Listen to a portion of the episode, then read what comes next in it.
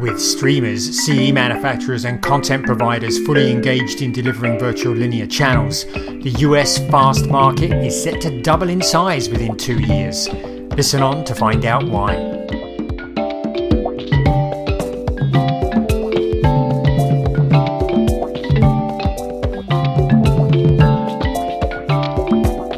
And hello and welcome to this week's edition of Inside the Stream. This is Will Richmond from VideoNuze. And Colin Dixon was the voice you heard right there at the beginning from nScreenMedia. Hey, Colin, how's everything?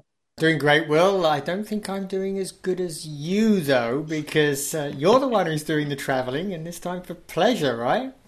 Yeah, I'm feeling a little aloha spirit right now, but alas, it's going to end in the next couple of days. So, um, enjoying it while I can. But you have been actually, uh, you have been busy forecasting the uh, ad revenues expected, excuse me, in the so-called fast market. You've released a new report this week in conjunction with Verizon Media, and on today's podcast, you're going to explain all about that and your assumptions. But before we get into that, we just want to highlight a couple of quick news stories, and you're going to go first. I am, and one of the things that caught my eye that may have escaped some of our listeners' uh, eye, will, was this story this week that Tubi and Fox Sports have teamed up to launch Sports on Tubi. And believe it or not, they're launching 10 live streaming channels from partners including the NFL and Major League Baseball. And this is, they've already got uh, a couple of sponsors signed up. Applebee's and Uber Eats have signed on as inaugural partners for this. And it's going to really include a whole bunch of sports from, as I said, NFL, MLB, beIN Sports, Extra, beIN Sports, Extra in Espanol, Fubo Sports Network. Boy, there's just a whole bunch of stuff here, Will. And the interesting thing for me is two things. One is that this really is a great example of how sports are really beginning to migrate online. And in this particular case, they're migrating to a free ad supported platform, no subscription required. So I thought that was really interesting. And the other thing, before people get their hopes up, I do not think that that means that we are going to see a lot of a lot more live sports in free ad supported services. There's it looks like the live games, certainly the premium games, will not be included in these channels. So, for example, I think NFL will be broadcasting the Thursday night games on traditional TV, just as they have in years past. And I got a feeling that they are not going to be included in a simulcast uh, through this Tubi sports sports area. So probably it's going to be relying much more on library content, older older games, that type of thing. But still, it's a nice place I think for people to go to discover their to, to discover their favorite sports and watch some some good, interesting old games. So when I first read about this, Colin, my first reaction was, how does this impact Fubo TV?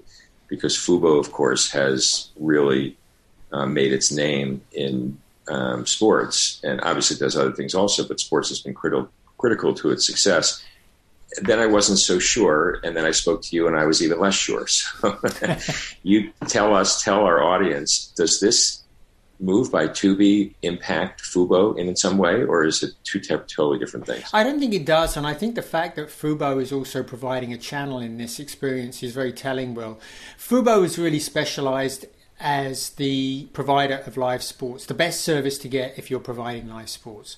So I think, and to, to, be honest, they've continued to grow even as other of the more of their bigger peers in the virtual media, uh, virtual MVPD space rather, have growth has slowed and in some cases actually, you know, they've started to actually lose a few subs. Uh, but Fubo's done very well. So I don't think it does impact Fubo. And in fact, I think Fubo sees this as an opportunity to really advertise the fact that it's there and it's the place to get live sports, and that's why they're participating with the Fubo Fubo TV network on this on um, on this service. Yeah. Interesting. It, well, yeah. Yeah, I think it's it's a it's a very interesting move, but uh, but anyway, what what uh, uh, did you get time to look at any news while you've been sunning it in in, in Hawaii? I got some I've, I've been able to get some time, admittedly not as much as I usually do. But one thing that did kind of surface up in my feeds this week was the um, news from YouTube that said its partner program now has 2 million members. And this, of course, is the program that allows creators to make money from posting videos on YouTube that they launched about 14 years ago now. It's hard to believe it's been that long. Uh, to qualify for the program, you need to have at least a thousand subscribers and 4,000 hours of total watch time on your channel within the past 12 months. And then, of course, once you've done that, then you're open to being able to generate revenue through ads or subscriptions or donations, live streaming, etc. So, um, YouTube, just to underscore how robust the growth has been in the partnership program, uh, Neal Mohan, who's the CPO, the Chief Product Officer there at YouTube, said that in 2020, the number of channels joining the program more than doubled compared to 2019, and the number of YouTube channels that make over $100,000 a year, so six figures or above in revenue, total revenue, is up 35% year over year. So that uh, those were, I thought, pretty robust numbers from YouTube. And again, I thought really just underscored how significant, how meaningful the creator, the quote unquote creator economy is that is flourishing not just on YouTube, of course, but across TikTok, Snap, Instagram, etc. The the creator economy is very real, and there are lots of people doing some really really cool creative stuff. And you know, why does that matter? Um, in the broader context, only in the sense that as these creators become more compelling, what they do becomes more compelling. That's competition for eyeballs and competition for watch time relative to traditional Hollywood style content, movies, TV shows, etc. Particularly for young people, they are now deciding between do I spend the next half an hour with my favorite creators on YouTube or TikTok or wherever, or do I watch something on Netflix or Hulu or Amazon? These are very real trade-offs that are happening right now, and and I think it's worth you know everybody acknowledging and, and understanding those new, those new dynamics. I think so too, Will. I mean, it, it really does uh, speak very clearly about the success of that partner program and the YouTube economy. I, I've got to tell you that just looking at my behavior, uh, YouTube to a large extent has become my casual TV. It's as my wife says, it's the place she goes when she's not sure what she, what she wants to watch, or you know she just she just wants some casual viewing and they're really the the quality of the content that is being produced there now is really excellent. So we, you know, we're we're big fans of Bryce Bryce Livingston and his tiny, excuse me, Bryce Langston and his tiny house show. Gaz Oakley, he has a cooking show. Pickup lines. There's a whole bunch of producers there that are producing very very high quality content, and it just uh, it just keeps us coming back. So this also reinforces. Remember, we we did in on the podcast. We talked about how much YouTube's earnings have increased. I mm. think the connected TV viewing of this quality content is now becoming a really significant driver of that. With people spending so much time um, with the connected platforms and YouTube being so visible in many of those platforms. Absolutely, that we did a podcast on that YouTube Q2 revenue, ad revenue a few weeks ago, $7 billion, up 84% versus a year ago. And that is being driven by what we're talking about right here, which is the flourishing partnership program and the vibrancy of all these different creators and viewers essentially moving their time over to YouTube uh, compared to these other platforms. So it's it's it's very competitive. And again, this is one of the reasons listeners know that I am just super bullish on on YouTube, and this just provides more evidence. But let's not spend too much time on this Colin because I know that you have this new report out about the fast market and how big you think it's going to grow over the next three years. And I'm sure that I have not had the chance yet it, to be completely candid to, to fully read your report, but I read your post about it, so I think I have at least the top line insights, and I know it was a tremendous amount of work for you. And uh, I think what would be great is for you just to maybe start at the 50,000 foot level. What is the report about, and how are you differentiating fast and AVOD services, yeah. which increasingly become look like they're becoming blurred? And then what is the forecast, and what should people be taking away from that? Right. First of all, when I talk about the fast market, that's free ad supported streaming TV. What we typically mean by that is services that predominantly provide what we call what I'm calling virtual linear channels. That is, they look and smell like a regular TV channel.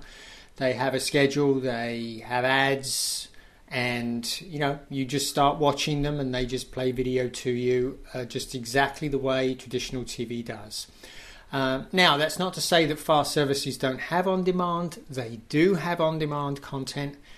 Uh, and uh, as well, the on demand providers, so we mentioned Tubi, that all of those channels that Tubi was adding this morning are, are, basic, are basically linear channels. So they would be counted in the, the number of providers that are looking at virtual linear, right? So so that's how I sort of defined those. And I got to tell you, over time, the difference between fast and AVOD is going to, you know, is going to expire. They, they they will be all one market, but right now they're pretty pretty distinctively separate markets. So what I wanted to do is I wanted to really look at the dynamics that are impacting this market. And I, so I, so that's what I did, and I spoke to a lot of people that were participating in the market to get a handle on what was going on. And you know, apart from we've talked at length, I think about the extreme growth that we're seeing in the market right now. So I'm not gonna I'm not gonna bother going through all the data that we talked about there. But where I really spent my time, Will, was trying to really understand what's actually happening with the channels themselves. Um, how many providers? What what are the what's the dynamic that's driving the growth? and uh, wh- where that growth could potentially go in the next couple of years. So, at top line, the dynamic that's really driving this right now is that the three key stakeholders that you need to really push forward the industry are completely engaged now. We have the audience, right? People are starting to really watch. Uh, according to Magid, 14% of people that they, they spoke to in a recent survey are watching Pluto TV, for example, that's the market leader, that's clearly the market leader. Uh, so the audiences are there. The second of all is that every all of the smart TV manufacturers are completely engaged as well. So the CE market is totally there. When you buy a new TV today, it's smart, and these smart TVs have built in fast services so you can start watching TV immediately. And the third and most important thing is that premium content providers now are completely engaged here. So you're seeing the creation of channels from really quality assets from people like Viacom CBS. I mentioned Fubo TV, they're participating in the fast market. So the content content providers recognize that they can monetize their content and they can use content to help improve the monetization of existing services and content. So that's really what's going on here. And this is one of these things that's a virtuous cycle, right? You get all that happening, it brings in more advertisers, there's more money in the industry, they, they can buy better content, which will draw more audiences and propel the industry up. So that's really the, di- the dynamic that's, that's driving things. Um, so, so that's all to the good. So, how big is the market? Well, uh, I I I spent a lot of time. I and my employees spent a lot of time watching fast channels, counting ads. Uh, just you know, doing the grunt work of figuring out how many ad pods, how frequently the ads came, how many ad pods were actually filled, all of that good stuff. And we took all of that data plus some great feedback from industry insiders. So I've got to thank Sean Doherty from Wurl. He was a great resource. Wurl, of course, is a very important company in the delivery of um, of these uh, virtual linear channels.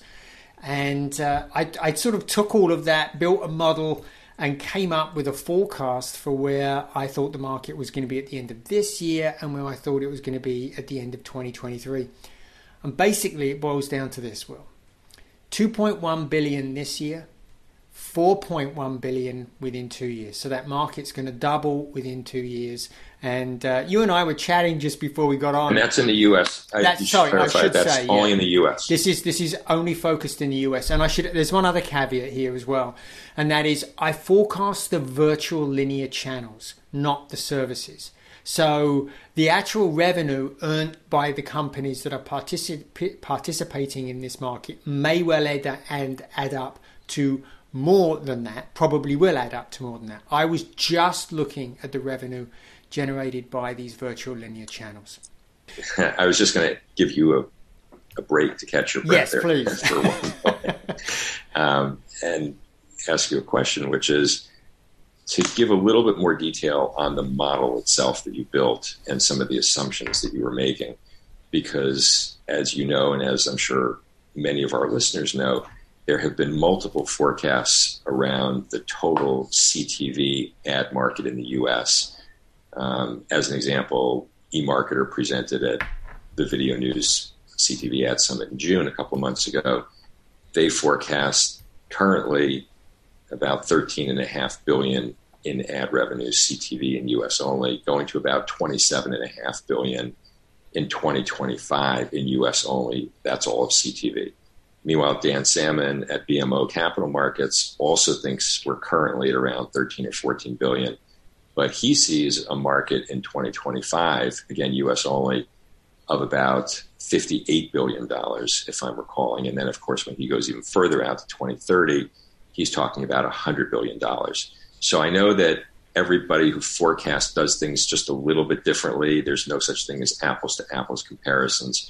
But I think it would be great for our listeners just to get the real fundamentals on how you approach the model modeling process and what your key assumptions were. Right, right. So you're right, and I did. I looked very carefully at those uh, that data, will, because obviously um, I want to make sure that the forecast that I'm giving for this fits within that market because they're forecasting the whole market, and it certainly does. It looked to me like virtual linear channels will be generating something like 18% some uh, of the of the total connected TV ad spend in 2021, building to about 25% in 2023, uh, which I thought was um, maybe even a little bit conservative uh, if uh, you know if the market is able to address some of the challenges that it's facing.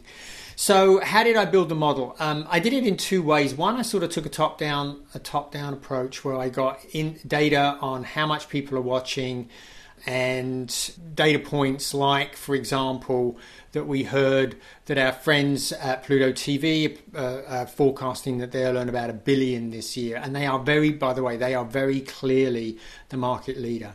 Um, sorry, and that billion number is globally for Pluto TV. Pluto TV is launched in in multiple countries now, in Europe, for example. Um, but still, the lion's share of that will be in the US market. So there's a sort of top down approach, but there's a bottom up approach where I literally counted all of the channels that are available on all of the services, and I looked at how what the ad loads were. I um, I looked at the ad and ad break length and frequency, and I looked at ad fill rates. And I literally, this was, I just measured these things. Some of them were kind of difficult to measure, like figuring out ad fill rate is actually pretty hard because with duplication of ads, it's quite hard to tell if an ad was really duplicated or if somebody just ran an ad from a uh, from a direct sale because they had a free slot and they wanted to you know keep the advertiser happy. There were also some very curious things going on, like we we saw this Toyota Myra Mirai, excuse me, this ad. It, it filled a thirty second slot, but it was literally just a picture of the car with the name.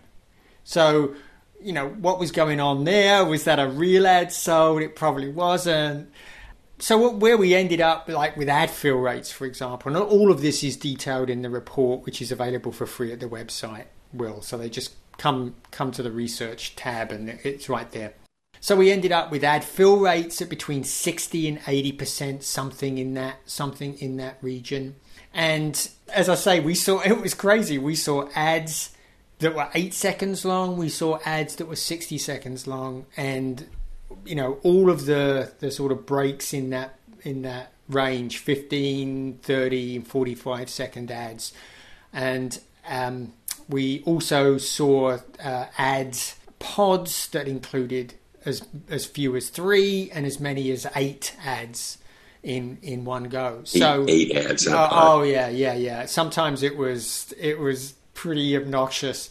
Um, the ad load, the total ad load, I was quite surprised. It's quite high. It's uh, pretty much the same as you would see in traditional TV on most of the channels. So, for example, we got about 13 or 14 minutes of ads per hour on most of the channels. Some were higher. So, like if you're watching some of the news channels, every story you get an ad. So there's a story ad, story ads. Very, very intense. And anyway, so that's how we built the model. As I say, it was a bottom bottom up and top down approach, and uh, you know that's where we ended up at the 4.1 billion in 2023 and 2.1 billion this year. That's great, Colin. And are you going the additional step of making your model available at least in a Google, you know, sheet kind of thing, so people could play with assumptions and things like that, or are you keeping the model proprietary? So I'm keeping the model proprietary. Will this is uh, this is free. This is free from the website. Um, if people want to talk to me directly about the model, I'm sure we can we can discuss that, but that will not be for free. Do some custom versions of the model. Yes, yes, absolutely. So I, I want to I do want to say I, I, think the growth in these channels is going to remain robust for the next couple or three years, Will. So that's pretty clear. There's a lot of value, but there are some really big problems here that I think the industry is going to have to solve um, if if it's really going to fulfill its true promise. One of the ones is is just fragmentation. It's very difficult for people to figure out which which channel is on which platform and because of that, it makes it very difficult for the channels and the channel brands to establish themselves in people's minds. Because if you've got to go and buy, say, a Samsung TV to be able to watch a channel that's on Samsung TV Plus, and you've just bought another TV, well, that's not going to happen, is it? So, so this problem has to be addressed at some point, I think, for channel brands. And that problem, at least in the short term, is going to get worse because what we found is a lot of the smart TV manufacturers are using channels now to differentiate their device and their service from others. So they're building their own custom channels. Um, so you know uh, that that could be that could be a real problem. Measurement is going to be a real problem, and uh, I tell you, some of these breaks they come at they they come. There are really no there's no ad insertion standard right now that anybody is following. They can occur in the programming at the most inopportune moments. I can tell you, I was watching the World Poker Tour channel. I love, I love to watch that channel. And boy, those ads, they didn't show up in the original ad breaks. I can tell you, they would show up right in the middle of the hand. Uh, and uh, it was it was really quite dis- disturbing sometimes.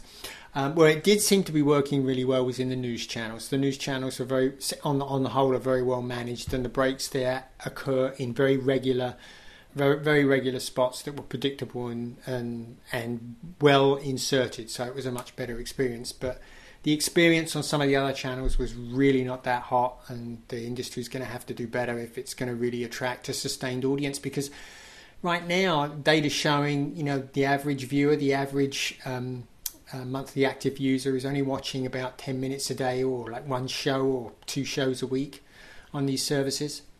That's not much, Colin. I mean, if you're talking about virtual linear being anywhere in the remote vicinity uh, of traditional, yeah, being a substitute yeah. for traditional linear TV, and you're talking about 10 minute watch times, that's a long, long way to go. Now, I'm I'm I'm pretty sure that um, it, you know Pluto TV has told me that the watch times are much longer than that, the average watch times, and I'm sure there are, but it's it's I'm so I'm averaging these out over a, a full day. I completely believe that people are coming on and watching for an hour and a half at a at a sitting. Uh, they're just not doing it every day. So, you know, when I average it out in my model, I'm averaging it out on a daily basis and it comes to 10 minutes a day, something like that. Um, so, so yeah, there's lots of growth in this industry to run. If they can fix some of the key problems, some of the experience problems, measurement, and um, this fragmentation issue, I got a feeling that this we could be looking at the new the new television broadcast medium here uh, that's going to take over from traditional broadcast, which is you know um, if that actually brings up an interesting interesting point. I've often wondered why traditional local broadcasters haven't jumped on the connected TV operating uh, uh, the connected TV opportunity with the fast services and I think this is why. I think it's the experience. The experience isn't quite there yet. And they're a little bit, they're probably not comfortable with the measurement and, and all of those other pieces. Um, we'll know if the fast industry has really got legs if some of the local broadcasters start simulcasting their their, yeah. their channels on, on these services. Yeah, yeah. I mean, that's what I was going to say, Colin, is you know, not to oversimplify, but like, what does it take for a local broadcaster to be in the fast business? Just simulcast your yeah, not a lot your air that you're putting up on the antenna, or ninety percent of people watching through their pay TV subscription. Just create an app in Roku and Amazon or whatever, and all of a sudden you're in the fast business, yeah, right? Yeah, it's tough though because um, unless you unless you go with somebody like a Wurl or Verizon Media or an Amagi and you go to them and, and, and work with them for the distribution, you've got to do distribution on Samsung, on LG, on Vizio, on Android TV. It's it's a pain in the butt. Of course, yeah. As I said, I didn't mean to over oversimplify. Yeah, it's not just like you flip some switch or Gazinta into a Gazzetta and you're done. You do have to have the Wurls or the Amagis or whoever help you get into this world. Sure um. But from a content, I guess what I was thinking of more was from a content perspective to basically just replicate, as you say, simul simulstream, simulcast, whatever the right word you know yeah. word should be, and you're you know you're in business. Yep. As yep. a fast provider, and and if that starts to happen, then I got a feeling that we're going to see this business take off even faster with growth than we're seeing today. Because, you know, what we're seeing is we're seeing older Americans now um, moving on to streaming and using streaming a lot. If the things that they are most familiar with are available here too, well, gosh, then they're, they're just going to spend much, much more time there and watching the things that they've grown used to watching. I know we talked at the beginning, the lines get very blurry between AVOD and FAST very quickly. Even conceptually they get blurry, but they also get blurry within the provider level. As you said, here's Tubi just launching a bunch of um, fast channels. What I wanted to raise was that is how YouTube plays in this space. I mean, as an example, when my kids watch YouTube, what they've told me about is that the algorithm, the recommendation algorithm, is now so strong in YouTube that they're getting fed the next video yeah. to watch that is you know has a high hit rate in terms yeah. of uh, you know meeting expectations, exceeding their expectation. So in a sense, what YouTube is doing is kind of a sneaky way in to the fast space, right? Because that's all fast really is is stringing together on demand videos into some kind of a playlist that you sit and watch over time. It, it strikes me that YouTube seems to be kind of sneaking their way into this too. Do you agree, do you agree with that? I, I do, um, and and actually, I've often wondered why YouTube hasn't launched the fast service itself, a real fast service. But I think there's an important distinction between the fast services and between what YouTube is doing. Um, so what YouTube is doing is totally driven by user preference, right? So they're trying to anticipate what the user wants to see. They're not really programming the, ch- the channel and it's not a, a quote channel brand unless you unless you're on a subscriber channel and you're watching that and you're letting it play the next episode. What Fast are doing, this is pseudo programmed. Now, right, some of it right. some of it is just playlisted like that, but it is programmed. So you know, if if you go to the the Hills channel, you're going to see the Hills. If you go to the Game Show channel, you're going to see game shows. That's that's what you're going to see. I mean, yes, I I completely hear you on that. And yet, when I think about YouTube, in a sense, it's completely programmed as well with the algorithm and the recommendation yeah. engine. The only the only difference is instead of it becoming being called the tiny house channel, if you will, the fast channel, the tiny house channel, it's now called the Will Richman tiny house channel. Yeah. Because it's YouTube true. is feeding me about tiny houses, but really zeroing in not just their curating human, but their algorithm is now curating and creating this thing on the fly for yeah. you. So yeah. it sort of seems to me like they're kind of birds of a feather, if you will. Uh, you know, funnily enough, you just apart. made me you just made me remember. uh, there's there's even a sort of between those two. Um, Zone TV, which is run by a, a, guy called Jeff Weber, great guy, and um, we should have him on sometime. He's a really really interesting talk. He provides uh, programmed channels to operators from web content and there he's got a number of 13 i think 13 or so themed channels and these are sort of in between they're programmed but they also adapt to what you watch and what you don't right. watch what you skip right. And right. so they're sort of in between that so yeah you look this is a very very interesting blurred market um, but you know i was just looking more, most specifically at this the I guess what I would call the program side of things, these virtual right. linear services, these fast. Services. I think that's very. I think that's very fair, and you know, to be able to kind of get your arms around just that segment of the market, I think is incredibly valuable for the industry. So, congrats on that. I I would then just go a step further and say, but wait, there's actually more. well, if anybody wants to sponsor me to look at the whole thing, I am more than willing it's, to do it. And I, I should say, I should really say thank you to Verizon for sponsoring the creation of this report. Um, I, I, couldn't have done it without their sponsorship. So, because uh, they, they help keep the lights right. on and pay the bills at nScreenMedia. And well, people should stop by nScreenMedia and grab Getting Fast. That's, definitely. that's the name of the paper, and they can they can get that for free. But anyway, I think we're just about out of time, and it's about time, time, you. Uh, it's about time you headed out on the golf course, isn't it? All right. Well, every day is a good time to head out on the golf course, so no exception there.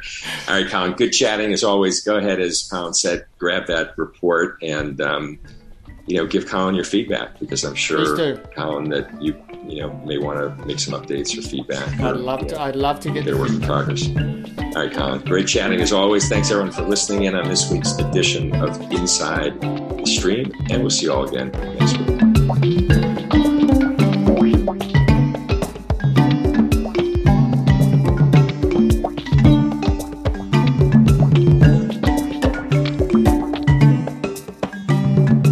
Inside the Stream is a production of nScreenMedia and VideoNuze, all rights reserved.